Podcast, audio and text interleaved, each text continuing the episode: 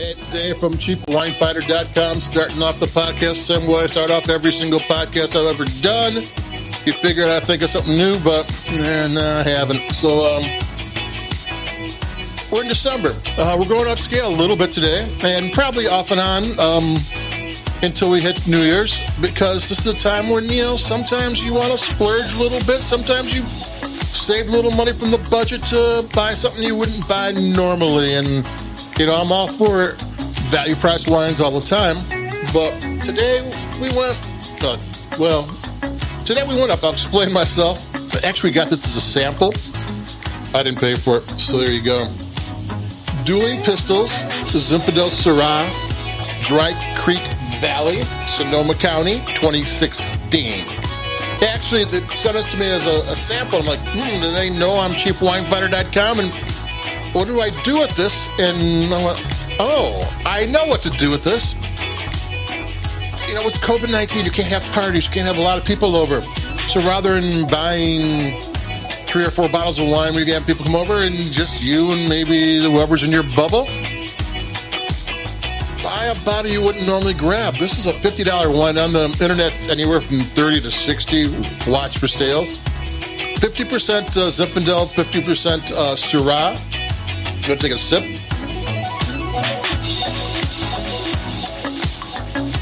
The Zinfandel's from the north part of Dry Creek. Dry Creek is one of the warmer areas in Sonoma, um, and the northern part is one of the is is where the Zinfandel, a lot of the Zinfandel comes from. It's it's it's Sonoma's Zinfandel region. And the southern part is where the Syrah comes from, 50-50 blend, and the southern part butts up against uh, Russian River Valley, which is really a Pinot Noir, cool growing area. So, so you got two different grapes grown really well in select vineyards.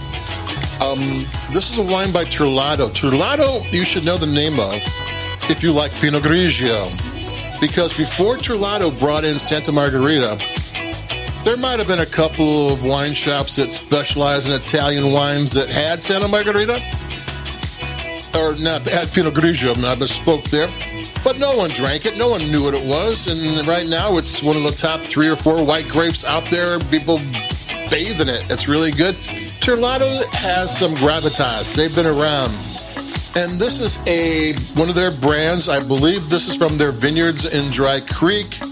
You know, it says bottled by on the back, uh, dueling dueling pistols, and that's the brand name. And in the age of LLCs, who did what and who who owned the vineyard and all that, all gets confused. But I believe this is all things they controlled.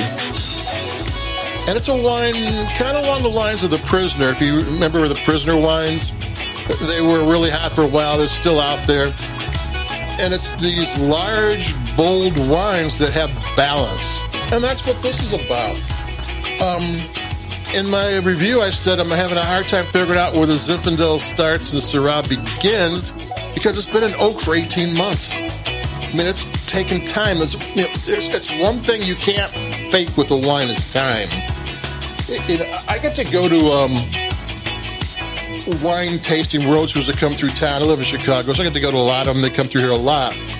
And they usually have wines from twenty-five to maybe sixty dollars in these places. And you know, I read about wines ten dollars, under twenty dollars. And I never had that feeling when I go to these things. Oh, these wines are so much better than what I drink on a normal basis for the website because it's not. They're two different styles. There is something very good about the, the younger style, the uh, ten dollar style. It's bright, it's fruity, it's fruit forward, it's zesty. I mean, yeah, zestiness, but yeah, but it is it's a very attractive style, and the more expensive styles, uh, a little more depth to it. And you know, there's a lot of really good wines in the value price, and there's a, a lot of really good wines in the more expensive wines, but there's very few wow wines in the value price, and they are up, up as you go up. And this wine here has got great flavor, great texture it's really good. It's it tastes great. It's interesting. It's complicated. The more you sip, the more flavors you're going to get. You got Fred who used to go party at their house, and they had people over, and you bring a bottle of wine, and you know he likes the prisoner. This is a thought, you know. This is something that he might not be in his um, on his radar, and they might thank you for it. You know, okay, have this, and I can't be with you, but think about me. Or you're having a party. This is not. It's 15% alcohol, but and I'm not very. Um, you know, I, alcohol doesn't bother me in wine. Uh, so this doesn't bother me at all either. And but it, I I would never guess 50% alcohol with this one. It's got flavor. It's got depth. It's got uh, different textures. Just goes on and on and on. It's a really nice red blend. It's 50 bucks. You know, you want to splurge and taste how wines that have been. This is 2016. You want to find out how wines that are at 2016 and are supposed to be 2016 rather than a wine that the your local wine shop didn't sell and they're trying to sell it to you before it goes bad. Yeah, this is what you want to do. And that does happen. Watch yourself with the $10 wines that are 2016. Take another sip. Yeah, read the review. Um, uh, it's brilliant, of course. And this is fun wine. This is um, when you're having a party and people can't come over, rather than sit there and drink uh, $8 wine, let's splurge. Have some fun. Yeah, what the heck until next year, really.